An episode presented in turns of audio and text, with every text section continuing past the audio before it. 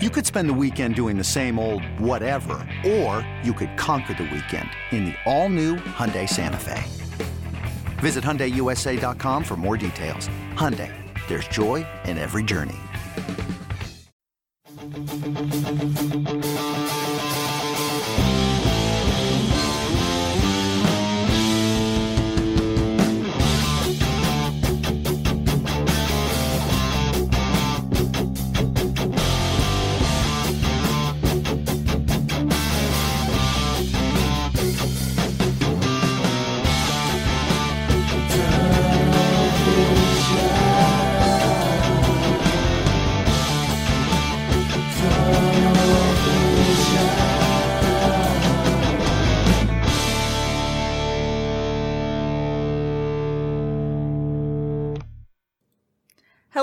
Everybody, and welcome to another edition of Tunnel Vision, a show brought to you by USCFootball.com.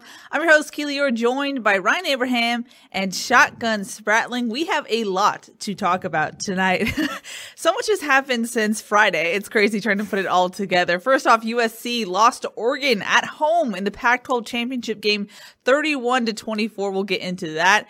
We'll talk about what happened next. USC decided to opt out of a potential bowl game, so they're done. USC ends the 2020 season 5 and 1. We'll talk about that on the whole. What did this season mean for the Trojan football program? And then we'll we'll talk about what happens next. Where does USC go now? Uh, there's a lot of questions about that, and I know they probably start with Clay and with Helton. So we'll get into that. I know a lot of people have questions about that. And wherever you are, wherever you're watching, YouTube, Facebook, or Periscope. Put your comments, questions, concern. We'll do our best to answer them. You can also call us 5124 Tunnel. Our intern Micah, who's great, is standing by to talk to y'all and screen your calls. You can also tweet at us hashtag TunnelVision, and I'll put your tweet up on the screen. Uh, but guys, like I said, it has been, it's hard to believe that the game was Friday. It feels like it's been a while just, you know, trying to get a sense of, of where everything stands the last couple days. Uh, first off, I guess overall thoughts from the game. Shotgun, let's start with you. Have you watched nine million times like you usually do yet? I've, I've watched once, you know, just, uh, there wasn't too much to take away from it different than on Friday night. Um, I give the offensive line a little bit more credit than I did on Friday night. They gave Kedon Slovis some time. However, the pocket was being pushed back in his lap a ton. Uh, it looked a lot like Oregon knew exactly what was coming. You know how coaches always, there's always the script of plays that they start a game with.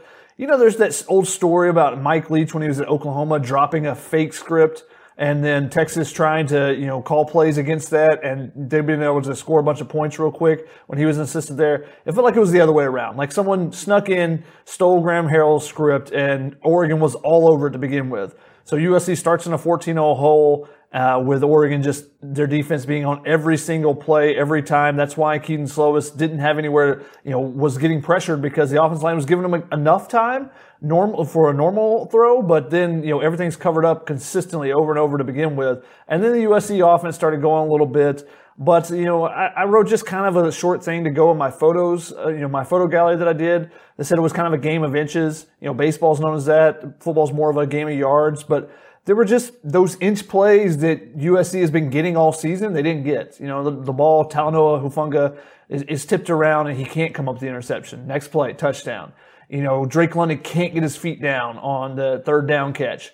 You know, so they have to settle for a field goal. Um, you know, the, the uh, Tyler on third down, his the final throw that he makes, he th- just kind of throws it up, trying to throw it out of bounds, and it goes just over Isaac uh, Isaiah Pola-Mao's hands and through Kana'i Mauga's. Could have been an interception, giving USC the ball down inside the 15 yard line.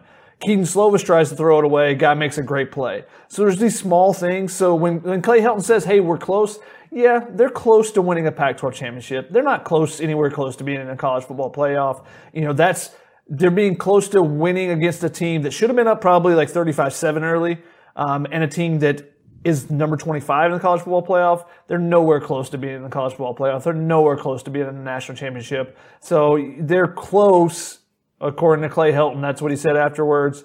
Uh, and they are to to an extent. They're close to a Pac-12 championship against a bad team. Shotgun, I'll correct you. They're close to a Pac-12 championship in a pandemic era where they only have to play half of their schedule and they don't have to play the best team in the South and they don't have to play the best team in the North. Then, then they were close to winning a championship with all of those factors. True, yes. Ryan, what were your thoughts? I know you wrote a column about that. We'll get to the topic of your column in a Yeah. bit, but I, I think my my whole thing, Ryan, was if you were surprised by this outcome, you weren't watching this season close enough because it just seemed like USC was outrunning mistakes, and they finally caught up against uh, caught up to them against Oregon. You know, when you play a team that matches you in talent and, and is well coached, it doesn't really go well. Yeah, I mean, it's sort of like if you're you're speeding a lot and you're not getting any tickets, you're like, oh, you know, I can just speed whenever I want, and then all, all of a sudden you get a ticket. You're like, what happened? Like, well, you were speeding all the time and you were kind of living dangerously. USC was living dangerously, and when you have a team, you remember those Stanford teams. Uh, that they would just run the football like they're great with the lead, not necessarily great from a come from behind team. USC with all that offensive talent, they should not have been playing this field position game, trying to catch up to this Oregon squad. You want to put those teams in a position to have to play out of their comfort zone. Tyler Shough didn't even throw for 100 yards in this game. Oh. I mean, you, you're talking about an opposing quarterback doesn't throw for 100 yards and you can't beat them. Like there's this is a high-powered offense. You got the best receivers in the conference, some of the best in the country. You have to score way more points than what they did. They couldn't run the football. 28 carries, 38 yards. When you have a limited team, and this was a limited Oregon team that didn't even have their best running back out there, there's problems. And I, th- these are the problems, like Keeley said, we've seen throughout the year. So the 1 and 0 talk and the, you know, you know, you know, barely getting a win over Arizona, which is the worst team that we've seen in a while. They're a 12 game losing streak. Like USC needed like a lucky play at the end of the game to beat Arizona. You know, there's problems. And I feel like you know, there was some disingenuous talk coming from Clay Helton about this team and how close they are and all that stuff. This hasn't been a very good team, and they weren't close to the college football playoff. I meant what I said when I said enjoy the win over UCLA. That was a game USC could have easily lost, obviously. Enjoy that win because there might not be any more, you know, bright moments for this USC football team. Little did I know there wasn't going to be any for the rest of the year because, you know, they didn't win the signing day battle with Oregon. They lose the game on Friday night and then they opt out of a bowl game and they're done with the, the season. So we've gone from, and Shotgun talked about this, but we're, you know, walking into the, the studio today where it's sort of like this roller coaster up. Not a great roller coaster just kind of slow. And then there's no doubt It just fell off. Like the roller coaster just ended. The season ended. Boom. All of a sudden you, you lose to Oregon. Everyone's like upset with, you know, the administration, upset with the coaching staff. And all of a sudden, nope, the season's over and you just walk away. You're like, what the heck happened? This team was 5 and 0 and you were trying to get into talk about the college football playoff and now it's just done so. Very I you know, very disappointing season. I think it's a failure of a season because there were so many advantages USC's way. It's not like the team had to go out and play like Stanford did the beginning of the season without Davis Mills because of a false positive. Uh, you know, they got to play with their best players in any game they got to play in. They got to avoid I the mean, best teams, you know? Sure. Is there any t- who who missed the game that was like this is the, the biggest you know Kedon Slovis didn't miss a game. I mean, He having your offensive line not practice because of quarantine, Yeah. that definitely changes things. We saw Ohio State play you know run for Sure. 300 yards when they were doing that. So I mean, Sure. you know, and they they won that game. So I mean, it's not like that Yeah. that you know they had Yeah. a lot of advantages. They, their COVID sucked for everybody. It's awful. It's the, been the worst year we can all any of us can remember. But as far as the football gods go, USC sort of got. You know, they didn't have to play Notre Dame. They, they have two playoff teams on their schedule, Alabama and Notre Dame. They didn't have to Yeah. play them, you know. Yeah. They didn't have to go on the road and play Oregon. They avoided playing Washington twice in the original schedule and then in the Pac 12 championship game. And they didn't have to even play Colorado, who ends up being the best team in the South. There was a lot of advantages for USC, and they certainly didn't take advantage of them. That's why I say you need this was a win the Pac 12 or bust. If you won the Pac 12, I'd be like, you know what? That's cool. It was a weird year. You did what you needed to do. They did not didn't do, do what they needed to do this year. So that's why I say it's a failure. Shotgun, where do you weigh in on that? There's some disadvantages for them too. I mean, three games in 13 days. Yeah. The injuries started piling up towards the end, and that's what happens when you play, you know, several games in a short stretch. Compared to your opponent having a week off, even if they are a little shorthanded, you know, they didn't have any of their big stars out. Verdell being out, they still had Dye back there. Um, so they're, they're, it kind of evens out there. So I don't, I don't say, oh, they were completely disadvantaged. Don't say they got all the advantages. The scheduling, they definitely had an advantage there. You know, not playing Alabama, not playing Notre Dame, and then not playing Oregon on the road, getting them at home. You know, that should lead you to have a much better record, which it probably did. You know, being five and one and having, you know, the, you know, I think it's an 833 win percentage versus you know, having those other teams on your schedule, you're not going to be as good, I don't think. So, you know, it kind of evens out as far as the advantages, disadvantages with COVID. It's, you know, coming down the stretch, this team was, the, the thing is, like, you, after the first game, we said it's the same team. You know, it's the same thing. Their deficiencies are the same. It's turnovers, it's penalties. You know, the tackling can be an issue at times. It's, you know, will we, will we see progress? And there's some small signs of it, but it was the same team the entire season. So after the first game, and especially after the Arizona game, you say there's no chance this team's making it to the playoff. College football committee is not going to let that happen. You know, USC got treated like a, a lower class, the Pac 12 got treated like a lower class conference.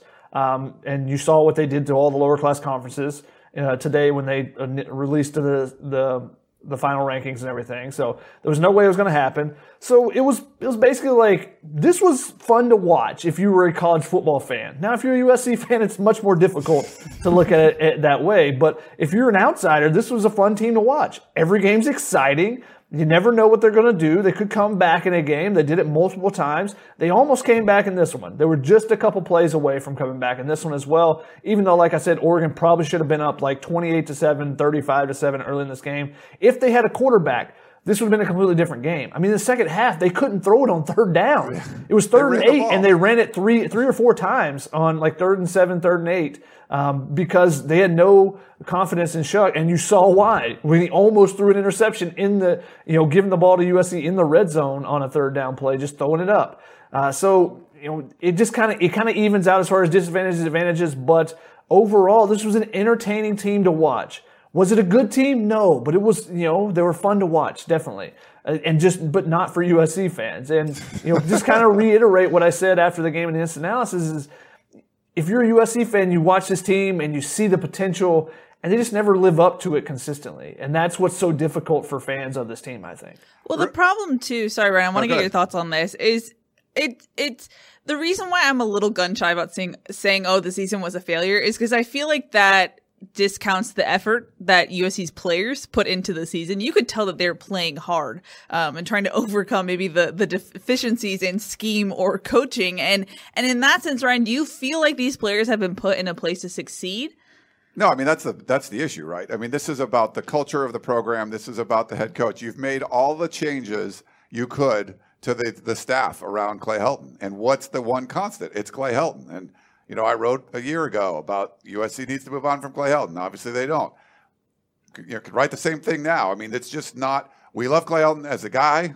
Uh, I, I, don't think he's a championship head coach. You're seeing the same problems over and over again. And until you change the the, the guy running the show, the culture is not going to change. And that's you know that's where this problem. You know, there's there's a culture problem with this team, and that's where you are right now. I think I like a lot of the staff that was added. Um, but you're still got you know you still got the main guy running things, and that's Clay Helton. And r- real quick thing, on, sure. So if you're playing from a Saturday to a Saturday or Saturday, what is that? Three games in 15 days. So you're losing one extra day. Like I mean, I don't, I don't see that as being like the end all be all when you had a bye week anyway. So you had a you had a week off. You played three games. In, you go out and play. Days. You know, when you get a normal schedule uh, for a football, you have certain days that are acclimated in there to help you rest and reheal your body. When you're a guy like Talanoa Hufanga, who's you know hitting someone forty to sixty times a game, it definitely has an impact. So you, when you lose days, just think about when you go out drinking a, on a night and you, you're a little bit hungover and you've lost just a couple hours of sleep but you went hard the night before, it definitely takes an impact on your body the next day, does it not? No, it, I'm sure. Well, I does. got six hours of sleep, and you know that's not that much different than when I get eight hours. Where you did something that was heavy impact the day before, and it definitely has an impact on it. So, uh, the, yes, the the three games in 13 days has an impact. Losing two days of, of rest. All right. I mean, that's you want to give them that. That's fine. There's plenty of other advantages that USC had, and I just don't say. You know, people do that a lot. You know, it happens. You play a Friday game, you're going to have one day. Like you'll have one extra day. They had a week off that they didn't. Yes, expect. and normally when you play on a Friday, then you have an extra day of rest. So you get two days extra of rest. You know, uh, or two days of rest versus one going into the next game, so that you heal up instead of being okay. Well, we're going to just do the reverse. Instead of having an extra day of rest than you would normally have I mean, they're 20 years old. They've had, they played six games. Like there's six games. Like football I mean, is it's hard. Is a wear and tear games. sport. They played and six student games. Athletes. They are student athletes, but and they, they went through games. finals during that time. I know, right? and then the finals were over, and then they don't have to do anything else but play football. It has an impact. Is that the one, a reason why they lost to Oregon? No. No. Um, did they come out flat in this game? I think so. But again, I, I, it looked more to me like Oregon just knew exactly what the USC offense was running, and that's why they came out more flat than anything else. Yeah. Now, it's it's hard where where to go from here. My question, I want to go big picture, and then we can jump back into the game, if you will. Looking at the college football playoff rankings that came out today, obviously the final rankings. Uh, Oregon is 25. they just slipped in there, but they're not the highest Pac 12 team. Obviously, USC is 17. Now, I want to say this from just an objective point of view. I don't want to say it just because I'm a USC reporter. But doesn't this point back to what if the Pac 12 just did what other conferences are doing and helping out their teams? What if the Pac 12 was just like, you know what? USC, Washington can't go. You're the Pac 12 champion. Here we go. And because if you look at the brand of the Pac 12, it just suffered so much throughout today. It was barely mentioned and it's kind of just laughed about when uh, I believe Oregon was mentioned as, as uh, the Fiesta Bowl uh, person. So, or team. So, what, why isn't the Pac 12 helping its team out? I mean, look at Oregon State, I mean, Ohio State. They moved the, the COVID rules just so Yeah. that they could play. I mean, I know, I know I sound very biased right now. I would say this if it was any Pac-12 team, but doesn't this go back to help your teams out? Yeah, there's a culture problem in the USC football program, and that starts at the top. And there's the same thing in the Pac-12, and it starts at the top. It starts with Larry Scott, and there's we, you know, I if you remember, Dan Weber and I were at the one of the Pac-12 championship game, and you know, Larry Scott has his press conference, and I was doing something. I'm like, Dan, can you ask Larry Scott what's more important?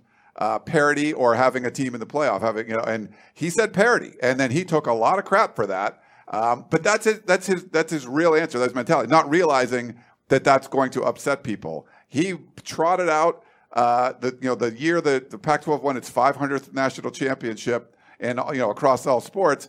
At the football media day, the first thing, the first 10 minutes were talked about the the women's rowing team from the University of Washington. Like those things would not happen in the SEC. That's great accomplishments. Tweet it out, do whatever you want, but football media day for the Pac-12, that's what you got to focus on. And they would try to like tout everything else. You, and I think he started to figure it out late. He wasn't working with athletic, athletic directors at all. Um, he wasn't focusing on football. He wasn't focusing on the, the main teams. He would rather, hey, Oregon State beating USC, that's a great thing. It's like the SEC doesn't say that.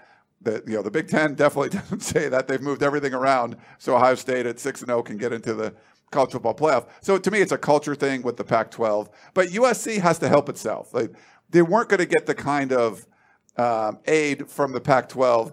They should have just been granted the you know the championship, but you know going to the Fiesta Bowl and losing to like an Iowa State team, uh, that's probably not going to help the team either. They needed to get more games under their belt, and they were going to play. You're going to eventually play a good team, and once USC played a decent team, they lost. If they played the bowl game, probably going to lose that one too. But USC has to help itself. They have to be the premier program, and then it's going to be the Pac-12's job to kind of build USC up around it. But neither side, in my opinion, has done their job. USC has to be the flagship program for the West Coast to get any kind of recognition in college football, and USC hasn't taken care of their business, and then the Pac-12 certainly hasn't either. Yeah, just like Keely said, you know, the Pac 12, if it was on the other foot and it was Oregon that was undefeated and USC was a second place team and Colorado had to drop out or something, then they still should have done the right thing and given the undefeated team it just the cachet that it, it lends for the entire conference rather than having your champion be number 25 is huge. Uh, it- it's basically what has happened to the Pac 12 is that it has become like a MAC.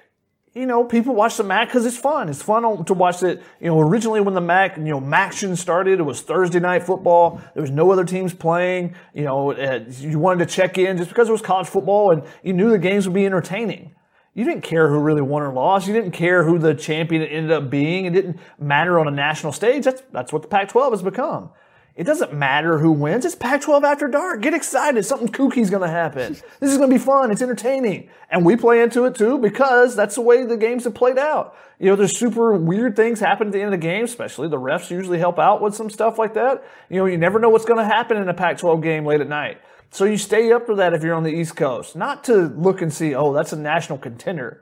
Oh, that's Reggie Bush, Matt Leinart. I got to stay up and see this team's really dominant. They're, that, they're fun to watch because of that. No, it's going to be a fun, entertaining game. And that's what the Pac-12 is. It's an entertainment entity now, not a conference of champions. Don't don't sell me on that. Somebody that you're going to be the conference that, hey, this is going to be a fun, silly game. This is a kid's, little kid's birthday party, not you know grown ups, you know, trying to see who can win a championship. Ryan, your thoughts? Yeah, I mean, we've bashed on the Pac-12 for a long time, and it's it's not going to change until Larry Scott is out of there. Uh, Yeah. His his conference call we had on Thursday just wasn't very encouraging. Similar stuff where you hear like the same old, same old. Just like when we get you know uh, co- you know conferences with with Clay Helton, you're hearing the same kind of stuff, and um, you, you got to win, and you got to be you got to be a winner. You can't accept failure, you know, and I feel like a lot of the leaders right now are just accepting failure. Like this is just the way it is, and it doesn't have to be that way. And I feel bad. I mean, there's a ton of fans. Uh, we got a lot of people on Periscope right now. That you know, Hello. getting in there. Hey, everyone! Per- Everyone, hit the like thing if you want. Give us some, give us some hearts or wherever you are. whatever. Subscribe. Uh, but if you feel bad, I mean, there in you know, we got 23 voicemails for the podcast over the weekend. It was crazy. We're going to do a big. Keely and I are going to do a big mailbag podcast uh, on Monday, so watch for that. So we're going to try to answer everyone's questions as much as we can. Um, but fans are really upset, and they have a reason to be. You can be a little upset at the Pac-12, but you got to be upset at what Yeah. USC is doing. The talent on this team, and you guys talked about it, the potential is there because this is a team. Would anyone in the Pac-12 would Mario Cristobal trade rosters with with Clay Helton? I think he would. And it's it's close, but I think he would. Everyone else certainly would. Um, but Oregon's, you know, USC's had that talent advantage for a while. You just sort of rely on that. That is going away. I think by next year, Oregon might have more four and five stars on on the Duck squad than the Trojans will have on theirs. Then you got to outcoach them, and that's not something we've seen, uh, you know, from USC. So it's a problem. I mean, this team is way too talented. There's just too much potential there to be where they are, and it's not just you know the 501 record is fine, but you, who are you blowing out? Who are you like? Cr- they should have crushed Arizona. You shouldn't almost have lost Arizona. I mean, there. That's just what's going on here. You need to see better results from from the kind of talent that's on the team, and it's 2020 was sort of set up to be the really good year. It depends on who's opting out or who you know who's going to drop out at this point. I think USC is not going to be nearly as talented as they are in 2021 as they were in 2020, and you're going to have a full schedule, more opportunities to lose it could get a lot worse, and it, there might be a long, another long offseason. I mean, who knows? But it just this was a year you could have at least sort of built up a little bit of momentum by winning the Pac-12, Yeah. and failing to do that is why I feel like this season's a failure. Like without winning the Pac-12, I think this season this season is just a bust. I don't even know whether to call it a failure or success. You know, the fact that they were able to play six games is great. Um, when you know a few months ago we didn't think any would be played, so I think that is a success. Yeah. Um, I just think it's you know it's similar to what we've seen. So I don't know whether you call it a, a failure or success or just a continuation of, of what has gone on in the past. I think the good point though, just having a season, we didn't expect that. Just a few months ago, if you said, "Hey, they're going to play six games and play in a Pac-12 championship game," you're going to be like, "What? Really?" Like that's and the sacrifices players made, how they stayed healthy, like all that stuff. I don't want to diminish that. Uh, the the administration put a lot of great protocols in place. They protected these guys. I think they were safer where they were. The fact that they got to play as many games as they did, only having one canceled, and it was kind of a fluke thing that ended up happening. That's all like, yeah, you've handled this. You know, you've handled this successfully as far as trying to make a season that works. I mean, Arizona State missing three games in a row, and you know, Utah missed a couple games, and there's a lot of stuff that just you know were kind of out of your control that I think USC did a good job on. But the, the team itself, the coaches need to put the players in a better position. The amount of talent was there, and they just didn't see the results on the field. That's where I think the failure was. I, I think the problem is where USC thinks it should be, and I think where fans expect. And Chuck and I kind of talked about this on Instant Analysis. Is you know you ask Clay what's the next step for the program, and, and he says the Pac-12 championship. Well, fans are are banging on the table and, and looking at the college football playoff, and USC has barely sniffed that in, in its in its existence. You know, and so I think that's the problem there. But Shotgun, as far as um failures go, do you think it's a failure? I, I hate saying that, Ryan, just because I feel like there was so much put into the season. It's a failure. I- but okay, I- is there a way to separate on the field achievement and what the players and administration were able to do as far as playing college football in a pandemic?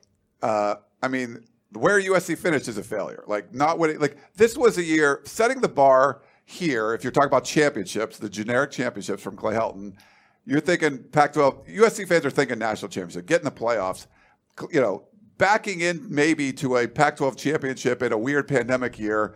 isn't going to get you a lot of credit, but you had to do at least that, and they didn't do that. So, but it is hard because you know the kind of sacrifices that these players made, the tough decision to want to opt out of the bowl things, and we'll we'll get into that in a little bit. Uh, and like I said, they they put some really good protocols in place just to try to keep these guys safe. It's tough.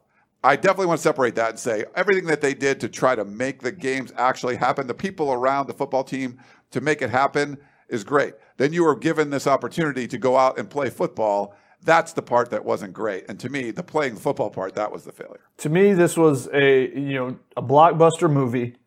A lot of money got spent on it, and you recouped the money. The critics didn't like it. You know, it wasn't a big success. It wasn't a complete bust but you recoup the money on it and you say, okay, we'll move on to the next one, kind of thing. Yeah. But you you were making like Titanic 2 and it was set up to make 3 billion dollars and you just recouped your 400 million and you're like, okay, we got our money back, but like anyone with any competence would have made this like the biggest blockbuster ever, you know? Sure. Sure. That's fair. Now let's go into what you've alluded to, Ryan. USC decided to opt out of a potential bowl game.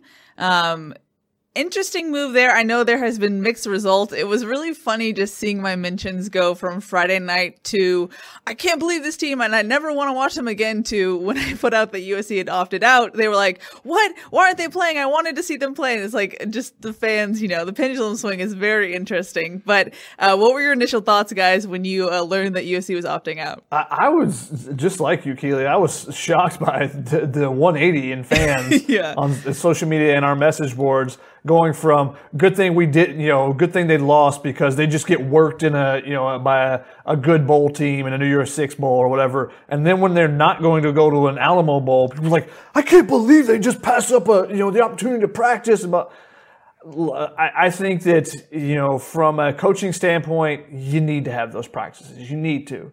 From a player's standpoint, I completely understand not wanting to play because it has basically been four months, three months of isolation for these players.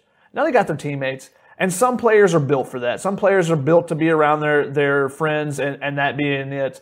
Other people are either social butterflies, need to be around a lot of people, or just really family oriented and need to be around their families. You know, so I can understand this, especially during the holiday season. I can understand just the wear and tear that this season, this semester, this everything that has gone on since March has put on these players. And I know a lot of people get really upset about it. And then I, I kind of wanted to be like, but think about it. If you were isolated at home and hey, maybe you got one buddy that's over, maybe two buddies that are roommates with you, but you can never see your mom and dad, you can never see your family, would you give up hanging out with your buddy one more time to go to, to go, you know, be with your family for Christmas? Uh, for the holidays, I mean, I, I, feel like you probably would. And I was told by a couple uh, of sources that the mental wear and tear had really taken an effect later in the game. That, that USC kind of came into that game flat uh, because, partially because of the three, three and thirteen, but also just the wear and tear of some guys being in quarantine. Now you're not even around your buddies anymore. You were isolated in a hotel room for basically the entirety of two weeks that's you know that's basically like uh, solitary confinement in, in a prison. Um, you know, it's a little bit more luxurious, but still, you're not allowed to go out and be with anyone else. Um, so, uh, you know, I think it just the mental aspect of it really wore the team down. You're doing trying to do your schoolwork and all that stuff as well. So I understand if it is true that the players did vote on it, and that's what you know some people have told us uh, that the players voted on it and they decided they didn't want to play. The statement that USC put out made gave a little bit too much too much credence just on the medical. I think it was more of a, a you know a cumulative effect. You know, there yep. was the players are kind of like, eh, I don't know if this is the thing we want to do. Obviously, the parents want to see the players. You know, I think there was a combination of, of things rather than just being like, oh, the medical says you can't play right now. Yeah, I, I had heard similar things to Shotgun. Um, a lot of what I heard was like people don't really understand the toll it took on the team mentally to play uh, in this type of environment and very isolated in that sense. And it's hard. I think it it it it needs to be a nuanced discussion because on one hand I can see why it looks bad from a PR standpoint. You know, if it was the Fiesta Bowl, I don't think we're talking about them opting out right now. And you have a team that wrote a letter to the, the governor of California with the hashtag we want to play and then suddenly it looks like they don't get the bowl that they want and then they don't want to play anymore. So I get that that looks bad, but at the same time these are student athletes who don't have school right now. They finished uh, at Thanksgiving so they're not in school anymore and, and there's nothing really, you know, the CFP is is made up. There, there's nothing really to play for to travel uh, for an Alamo Bowl. So I I get that and what Shotgun alluded to and that's kind of what I've heard from team sources as well. So I get both sides, but at the same time, I'm not inclined to get frustrated at players who are, are, are kind of just done at this point, you know? Yeah, I would say my initial reaction was you get it. Like, hey, the players have gone through a lot. They would like to go see their families for the holidays.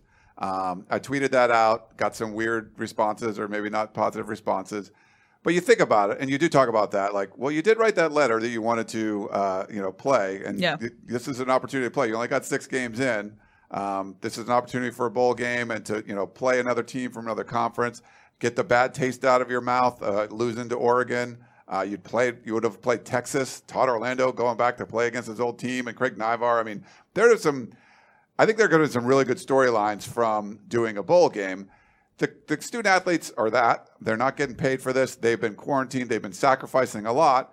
And if they really didn't want to play, I'm you know I, I'm not going to stand. I'm, no no criticism towards them. I can guarantee you there's a bunch of the guys on this team, though, that did want to play. And if this was an opportunity for USC to figure that out, players that didn't want to play could have opted out. And if there was guys that were, you know, tested COVID positive over the week that we didn't hear about going into the game and they weren't going to be able to play, fine. There's some guys that got hurt. If you had to play with Matt Fink, hey, you've you know he's your quarterback too. He won a game against Utah. I mean, I, I feel like if they were, if it was going to be possible at all, to let those players that did want to play give them an opportunity to play.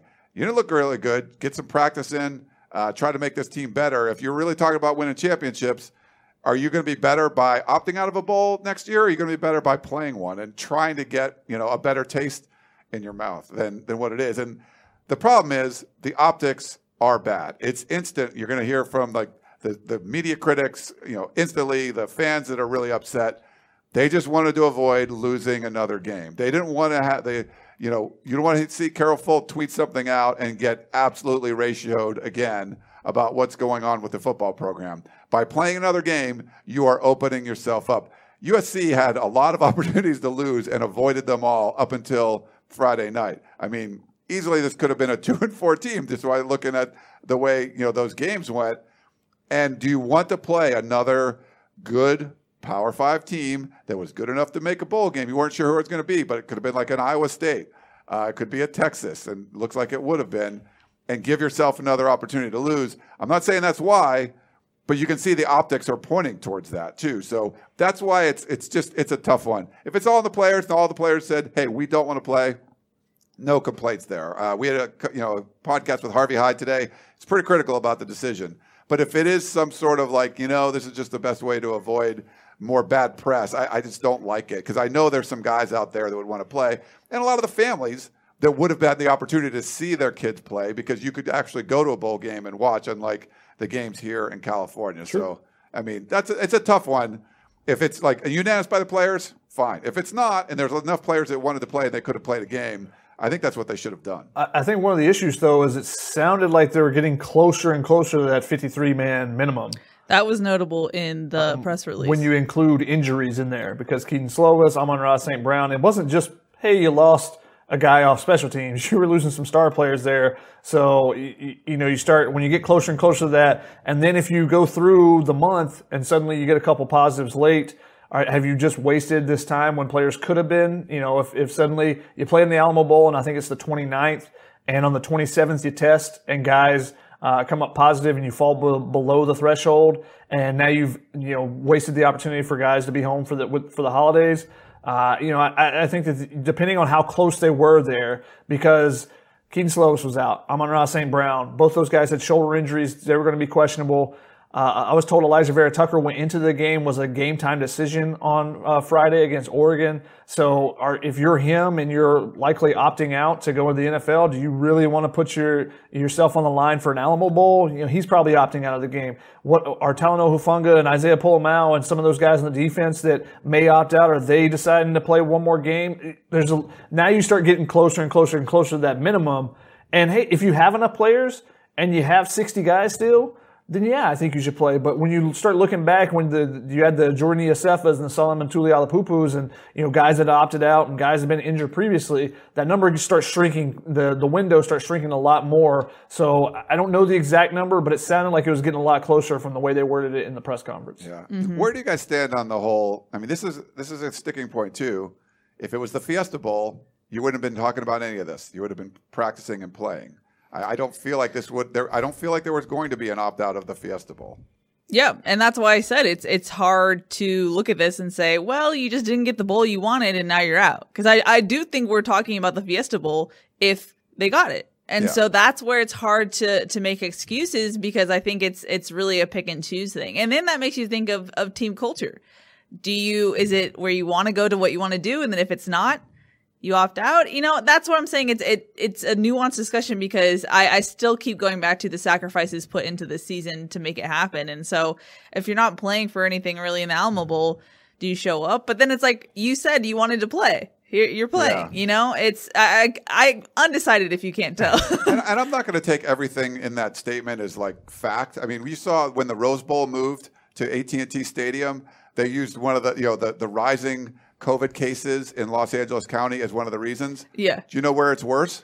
Where, Where it's going. going. Like, okay, you okay if you moved it to uh, you know Nebraska or something, you're like, yeah, there's less COVID there. They moved to a place that's worse. So then that's just a bull crap excuse. And I feel like some of that statement, uh, you know, we don't know for sure. I think some of it Well, the thing that, that is interesting to me is that USC had been very upfront about their COVID issues Mm-hmm. um, prior to, I mean, this whole time. Yeah. If they had one positive, they put out a statement and, and put pretty detailed explanation of what was happening. And I had heard coming into the game that there were COVID issues, and that was something that I was trying to track down, and yet we hear about it after the game in the response to why they aren't playing in the bowl game. And it's like you set a precedent of alerting the public about this. And maybe it was a, a strategic thing. They didn't want to have LA County on their case right before playing a Pac 12 championship game that they thought they were going to win.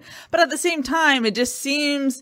uh, It just does not look good again to mention the COVID issues in your press release about why you're not playing in a bowl. Yeah, that Yeah, was weird. They did have players missing from the game. Chase Yes. Williams was not there. Kenan Christon was not there. Isaac Taylor Stewart. Those guys were not in the stadium. Um, so, what does that lend that to that? Are they transferring? We don't know exactly, uh, but it seems more it lends itself towards COVID precautions there and potential of contact tracing or whatnot. Um, so those guys weren't in the stadium. So there were there were players that were not there, and likely due to that reason. Yeah, I was told that uh, they were quarantining, so there's that. But um, I mean, it's that's what I'm saying. It's just it's it's weird in that sense. And then the notable thing about the roster limit is then you have to also think about opt outs. I was told that a lot of people who were eyeing the NFL kind of signaled that they would opt out if they did play in a bowl game. So even if they did play, is it really the team that we've known to see in 2020 playing, or is it kind of a a, a mix of starters and guys who step up because of COVID issues, injuries, and opt outs? You know, and then at that point, is it is it worth it to go through all that? I don't know.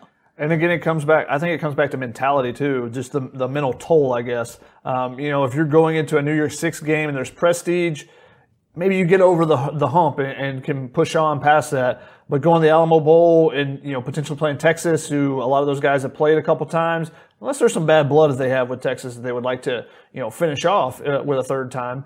Um, maybe you look at it and you just go, "Oh, this has been too much. I'm, I'm ready to, you know, see the fam and, you know, hang out and, you know, see baby sister or whatever it may be. Um, so I, I think those things play into it as well. And remember, these are 18 to 21 year olds. I think we forget about that a lot of times. Yep. 18 to 21 year olds, they go through, you, you know, their uh, emotions are up and down a lot quicker than, than most adults uh, are. So, you know, I think that that plays into it. We just have to remember those type things are, are also a factor. Yeah, for sure.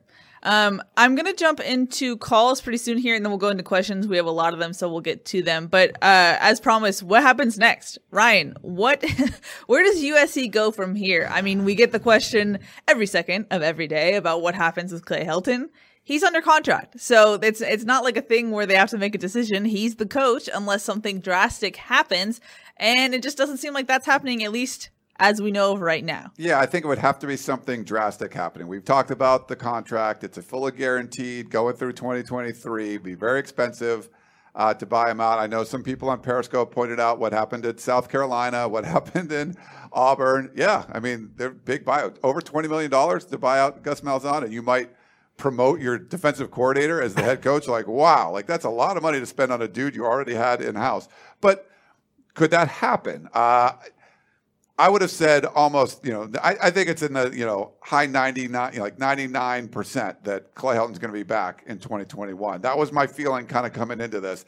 Then USC goes 5 and 0, and you're like, yeah, there's no way he's going to be fired at this point. But it was such a disaster Friday night, and it just kind of exposed everything uh, that had gone on during the season. It sort of made those like close wins that could have been losses almost like they were cl- a lot closer to losses than even what they were. And I feel like at that point you're like, okay, what are we doing here? Is this really what you want to go into the, a, a full season of? And knowing there's going to be a lot more opportunities to lose games, the way USC played this year, if they played a 12 game schedule, there would have definitely been more losses for sure. Um, obviously, if you played the kind of teams that were originally on the schedule, do you want to face that again uh, next year, or do you want to make some kind of move? I just felt like it was going to be a really hard thing to do unless there's some big boosters. Like there's going to be some big money that would have to come in and do something. But I, I my gut is you're going. we're going to be dealing with the same sort of thing uh, next year. I, I, think Clay Helton's going to be sticking around, you know, barring some kind of crazy happenings between now and then. Yeah, Phil asked a question. He said, "Why doesn't one of these big money boosters step up and pay Helton's buyout? Do they care enough?" You know, at Auburn they do. At South Carolina they do. In the SEC, it just means more. Does anyone at USC do they care that much? That's a big question, mm-hmm. especially now. Like USC, it doesn't seem like USC, the school, has the money to do it. You know, even if they wanted to, it just with everything else that has gone on the school around the school the last five years. We talked about this in the past, but with everything that's gone on, with a pandemic right now, with money not coming in, you're not adding income then I don't think the school can do it. It would require a booster to do that. Now, does anyone care enough to step up and do that? Yeah. As, yeah. as far as the future goes, though, I don't feel there's going to be coaches being fired. Uh, I, you know, assistant coaches. That's happened the last two years, just complete turnover. So if anyone's replaced, it's going to be because my my guess is they left on their own accord. They wanted to go somewhere else. Graham Harrell gets hired somewhere, something like that. You could see that happening. The thing to watch will be are any USC coaches going to get poached to go somewhere? Most like, you know, the highest candidate up there is Graham Harrell. And do players opt out? There's going to be the transfer rule. Are you going to see some players transfer out of the program that are frustrated? I think it's pretty likely that it's going to happen. But also, I think USC is going to go after uh, players. There's gaps, there's holes out there. Left tackle, um, you know, Elijah Vera-Tucker is likely going to be gone. What are they doing there? They probably need uh, another inside linebacker if they can find one. It depends on who guys are coming back. Uh, defensive tackle. I mean, I feel like you're going to, you know, they, they definitely could use another running back, and there could be some issues there with USC's troubles running the football. So it's going to be like roster watch, and then, you know, who does if if someone leaves on the assistant coaching staff, who will Clay Helton get to replace him? And if someone leaves on the assistant staff, does that create some more turnover? Um, you know, you may really like your position coach and not the head coach or not the coordinator above. Um, so if someone does leave, will that there might be a lot of roster turnover. We'll see. It'll be interesting to see. We've seen some schools go through a lot of turnover um, in this season with the pandemic and everything else. And if the NCAA now that they're going to allow everyone, you know, the one-time transfer rule, it sounds like, then you could see a, lot of guys leave and some guys come in as well because there's so many people in the transfer portal. Mm-hmm. We shall see. So stay tuned. That's it's a ever evolving situation. It is, but it isn't. It's a, it's an odd dynamic there. Uh, let's jump into our callers who have been patiently waiting. I appreciate y'all. Uh, first off, let's go to Dave from Iowa. Hello, you're live on Tunnel Vision. Hi, Dave from Iowa once again. Uh, yeah, Friday's game, uh, we didn't win because you know our head coach isn't focused on the trenches, so you know not but not much of a shock right there. But to point out in terms of talent versus talent, aside from you know Kayvon Thibodeaux and uh, Didi Lenoir, who you know made the crucial plays, number 12, number 19, number 24, they're the ones that made some of the biggest plays in that game. All those guys for three are three were three stars coming out of high school. So I don't want to. I don't mean to disrespect this guy, but to call out Gerard Martinez, I don't think Cristobal is just a recruiting coach. He obviously knows how to develop these players. And by the way, these guys were freshmen and sophomores, so clearly Oregon does have something coming up. And with Cristobal signing that new contract and him not leaving, looks like we're gonna have to be chasing Cristobal instead of you know other teams chasing us. Hey Dave, thanks for the call. Yeah, no, I think he's done, he's done a pretty good job there. I don't know if he's going to be an elite coach or a great coach, but he's developed players. I mean, he's an offensive line guy. That's going to add a, a, layer of toughness. He's recruited some of the you know the better offensive linemen on the West Coast and been able to take those guys away from USC. And they're going to get the the occasional five star, the Kayvon Thibodeaux and the Justin Flowes, but they're also going to get some you know local you know West Coast three stars and make them way better players. And we saw, I think we saw that last night. They were definitely the better coach team. They looked like the better prepared team. And uh, they played like the better team on Friday night. The thing Cristobal has done really well is hire good coordinators. Yeah. Um, yeah. I, I, think Moorhead was a great addition at, at, as the offense coordinator, and Avalos is a guy who's gotten several looks, uh, you know, from uh, some uh, mid-major schools that are looking for new head coaches and stuff. Last season, we'll see if if he's on the move this year. He's a young coach and does some really good things uh, for their defense. And like I said, they look like they knew exactly what USC was going to run their entire you know first you know, three drives or so. Mm-hmm. Alrighty, let's go to a, a shotgun favorite. It's Hugo. Hello, you're live Every, on everybody's favorite. Sure, uh, you're live on television. Yo, what's up? What's up? How you guys doing? Good. Good, Hugo. Okay, okay. Look, man, check it out. I wasn't even going to say nothing, but Ryan has been uh, talking about it a lot, right? With this, you know, replacing Helton, man. You know that we know, we know that's what we want. He, we know he don't even represent or anything. He's nothing like L.A. What we, what we, how we are out here, rough, tough, in your face, none of that. You know what I'm saying? He look, you know, he just, he's just not. He don't represent us, man. That's what really, really frustrates us, us people out here in South Central. You know, because he just he just doesn't look like that, like like somebody that represents us or acts like us or anything like. I'm not so. Anyways, look, Aranda, Mike Aranda, Tom Herman, or the LSU uh, LSU offensive coordinator. Boom, give me them guys. Now look, here's here it is. I'm not mad at the players. I feel like thir- uh, all these games in 13 in 13 days that was too much for these cats, man. These are, it was just too much. I feel like we were set up. I feel like like like the conference just did not look out for us. It was just it's it's too much, man. And now uh, shotgun. When you, whenever you talk to um, to uh, Graham Harrell again, hey, puff your chest out, puff your chest out, my man, because you know what? That offense looked like like you know what. All right, that thing did not flow. I'm watching Ohio State over here.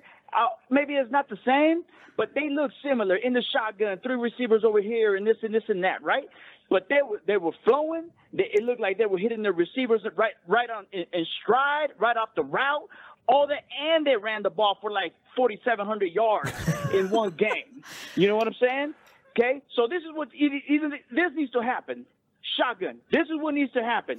Okay, either Harrell needs to go, or, or, or do something more realistic and let the offensive lineman uh, coach Drevno go. But we need some answers. Either one of those two, they need to let they need to let us. They, one of them needs to go. Okay. Thank you, Hugo. Thanks, Got to cut Hugo. you off there. He was going off there. Yeah. I know. You know, I, I think talking about the offense line is where the big deficiency is on the offense. You know, they they just get not that they don't do an okay job. They did an okay job protecting Slovis. There were a couple times when they just let guys go by on the edges, um, but the interior guys getting pushed back. And Jasper actually had a, a, a good comment. Jasper is one of our you know regular commenters on, on YouTube. He said, "Do you think that the the way that they recruit tackle bodies, and Clay Helton has said this over and over again, you know, in the last couple, oh, we re- we always recruit tackle bodies." Um, that that's part of the reason why you don't have really good interior guys that can push forward uh, and, and get you some yards on the ground. Maybe that has something to do with it, where you got guys that are used to being pass blockers and used to you know dropping back or getting out in space and trying to block you know guys rather than being the hog mollies in the middle of the in the middle of the line pushing guys forward on those short yard situations when USC's been getting pushed back and struggling with you know th- those that's a that's a valid question right there and one I hadn't thought of but the offensive line they, just, they didn't create enough push at all the run game I thought was was showed some good signs early. I mean, St- Stephen Carr ran for uh, 35 yards in the first half, which is is perfectly fine. That's all you need from the running game. You know, those little nine carries. It's like you know, it's not a great yards per carry average. It's almost four yards, which that's all you really need from this this uh, offensive line and run game. Give you a little bit. Just take away the negative plays. If you can get four yards and now it's second and six, it changes the whole dynamic. Um, but they just can't consistently do that. In the second half, they weren't able to do really much of anything.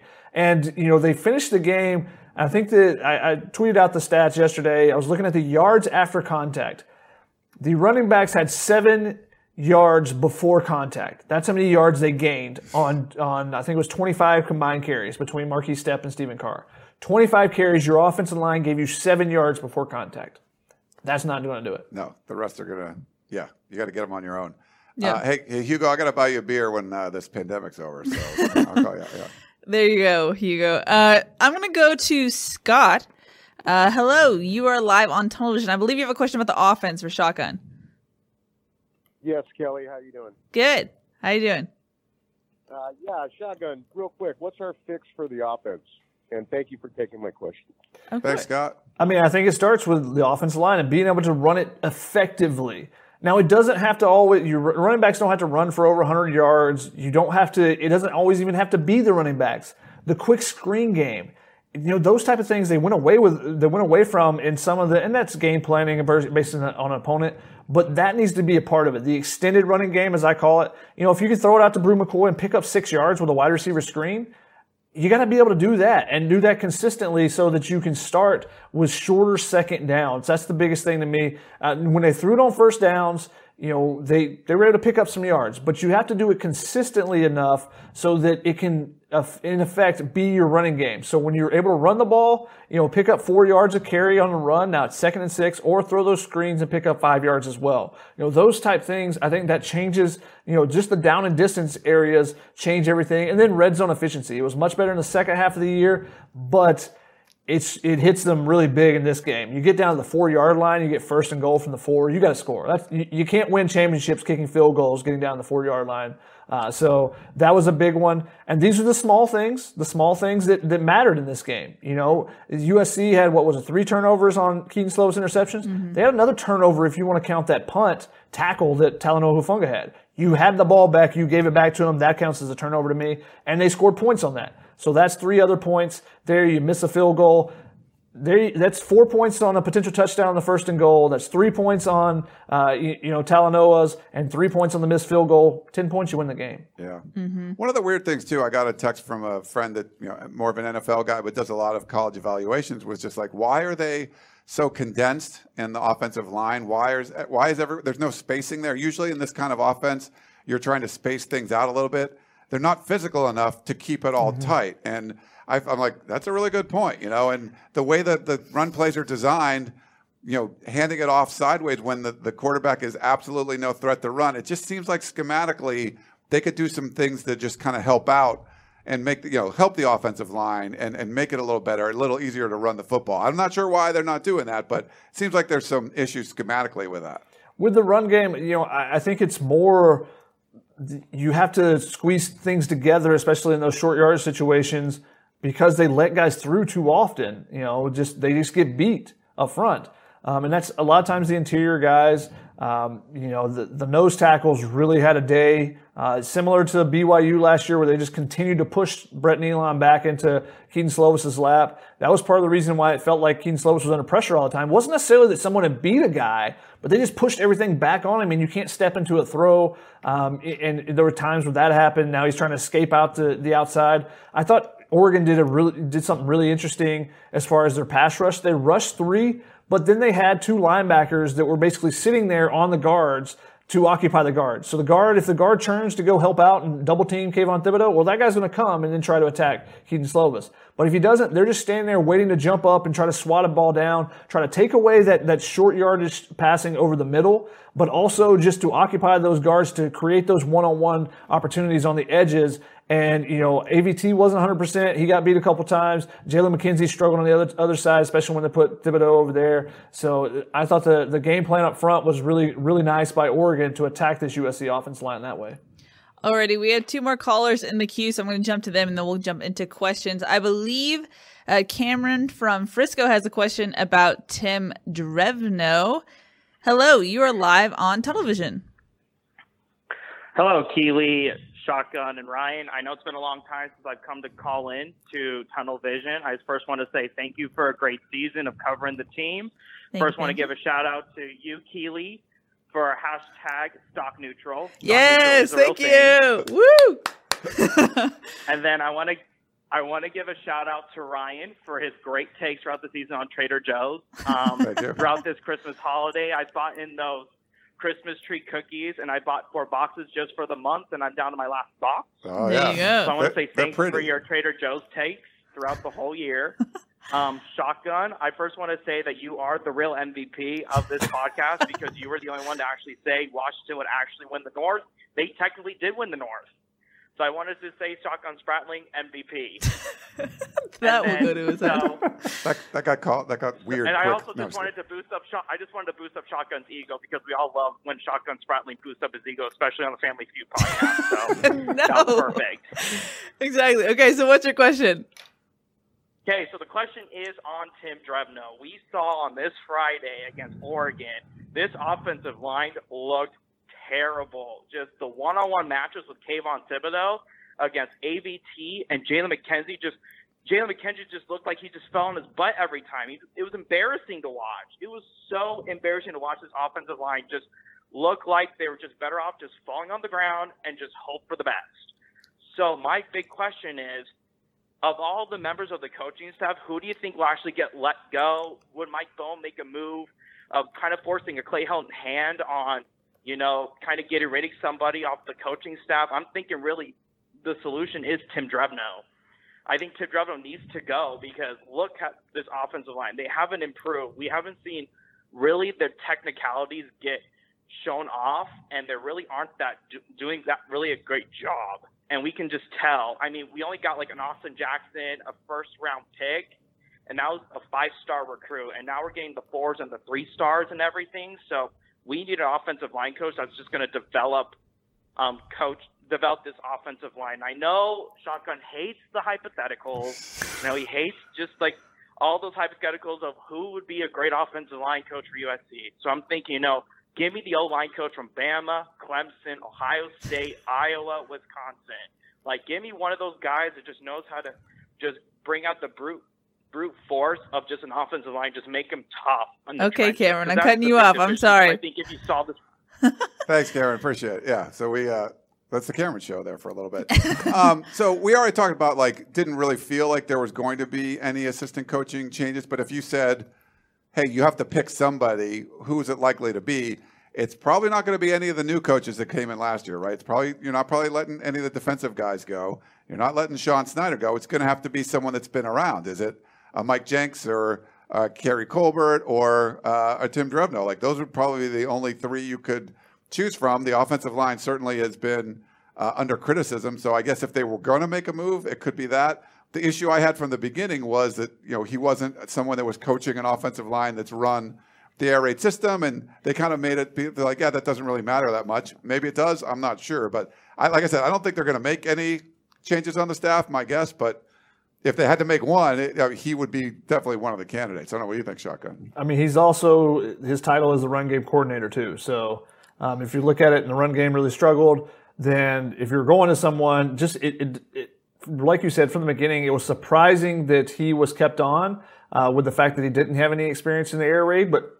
You know, something weirder things have, have worked out. So you looked at it, and there's a big question mark still with the offensive line. So I don't call for anyone's head besides Larry Scott's at all times.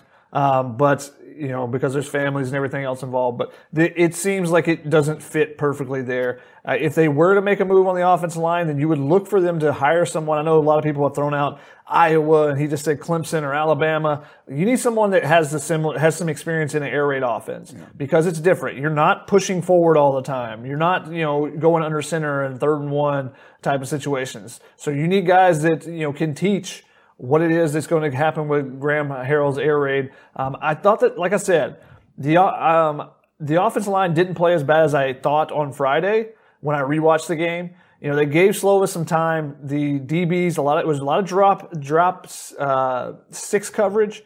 You know, like I said, they were keeping those linebackers there to occupy, but also kind of play a short zone. So it's a mini drop eight coverage. But it was three guys that were pass rushing primarily, and they were able to get pressure, and that's an issue. And so if you you got to clean those type of things up, um, even if you know your star lineman is you know a little banged up, the other guys need to be able to help out with him. You know they kept Stephen Carr in there a lot, and he was great pass blocking. You know, a couple times where he just dominated blitzers coming through the the edge.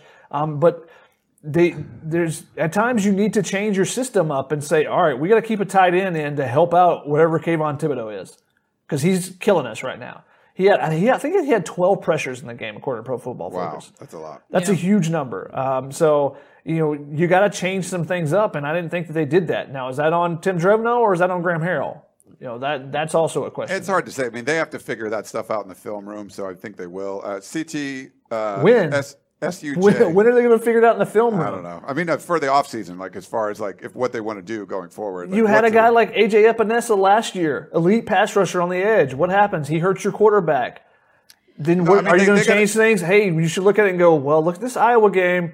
When we face an elite pass rusher again, what can we do differently? Yeah. And they faced one. They didn't do anything different. No, they. That's what you know. It, when you're talking about, are they going to make changes on the staff or whatever? Like they have to come up to that. Like whose fault is this that they haven't fixed that problem? Uh, CTSUJ on Periscope said there is no run game to coordinate. Ouch, but that's uh, fair. You know, it's not been very good.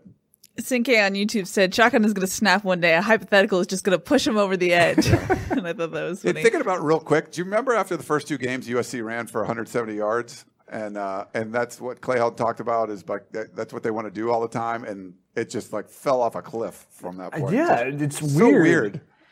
weird. I mean, they were playing Arizona, and Arizona's terrible. Um, so that was part of the reason why they were able to run that game. But UCLA, I thought they should have been able to run the ball. They, they ran okay against UCLA. Oregon has a terrible run defense, and they, you know, Oregon State ran for 300 something yards against or, the Oregon defense, and USC couldn't run for 38. Like what? Here's what's- my response. He- He's shrugging.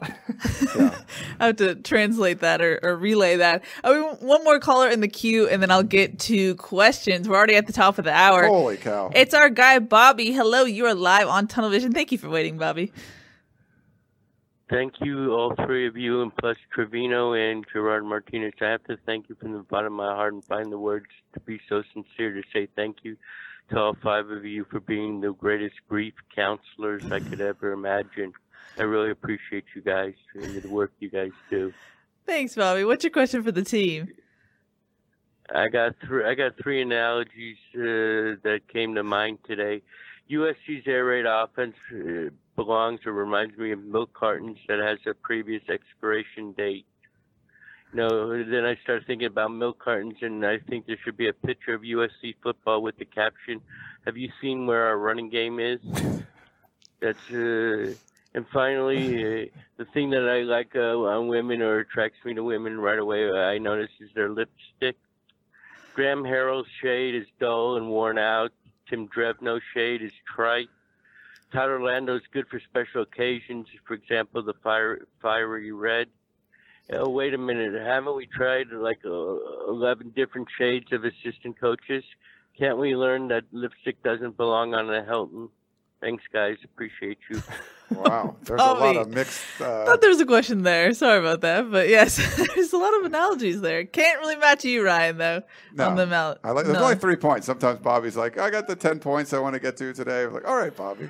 I mean, his last point is basically that it doesn't matter what shade of lipstick that you put, being assistant coaches on Helton, you're still putting lipstick on a pig. Yeah, True. Um, it's hard to argue too. I mean, there's you've made a lot of assistant coaching changes, and a lot of the stuff looks exactly the same. And Yeah, and there's that's the thing is there's positives on the offense. You know, I can see the air raid offense working. Yeah. There's positives on the defense. I thought the defense actually played really well. Um, you you know, they, they were put in a hole by the offense with the turnovers, but they played really well. I mean, Oregon gained what like 100 yards less than the USC offense. It was just the turnovers really did did the defense in there. Uh, give now there was a couple things about uh, tackling. Let me point out real quick. I don't know if you guys noticed this. The Talanoa Hufanga, he misses the tackle on that first touchdown. You're like, come on, that's that's a play your best playmaker's got to make, right? Talanoa Hufanga wasn't that wasn't his guy. He wasn't supposed to be guarding him. So he made that play reading the run and reading the offensive lineman and said, wait a second, they're going to throw it to this guy and went out there because Chris Steele actually, because they did that motion in and then motion back out and Chris Steele kind of slipped a little bit and there was, that guy was wide open. It would have just been a walk-in touchdown. Uh, Talanoa Hufanga gets out there but can't make the tackle. But I didn't think the tackling was terrible on, on Friday either. That one really stands out because it's for a touchdown. Uh, so, you know, but, but USC's defense, they rallied after that 14-0 uh, deficit and, you know, they played pretty well the rest of the game. The offense didn't really help them out though. No. Mm-hmm. As far as Kedon Slovis goes, I know we've heard a lot about, you know, it was windy, a dry wind, and then, you know, it, it's a mental thing. It's, it's his changing mechanics. Kedon said he had mechanical issues. Graham Harrell said he didn't. And then I know you and, and Gerard talked about it a lot, uh, on the emergency pod, Ryan, but I mean, is this Kedon Slovis the three star coming home to roost? Is like he's he's this is what he was evaluated as, or is this just a weird confluence of things that we don't really know the full picture?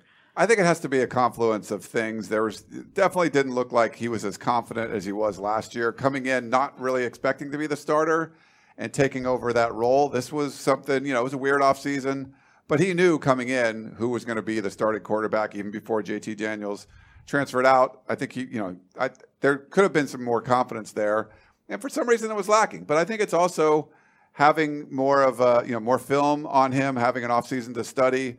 We've seen, you know, the Washington school beat the Washington State school quite a bit, knowing how the to defend the air raid, and Mike Leach not really being able to make many adjustments to that. I mean, there's people that have figured it out a little bit more. I think maybe they figured out USC a little bit more, and you're going to still have those explosions. You know, you're going to still have that first quarter against Washington State with four touchdown passes, but then you make some adjustments and if you know everything doesn't go quite right, you can have these long droughts without it. And I, I, feel like that's the biggest issue with this offense. I mean, the fact that what's the most points this team scored? Was it 38 this year? Like never even got to the 40s? Is that is that right? Has that happened?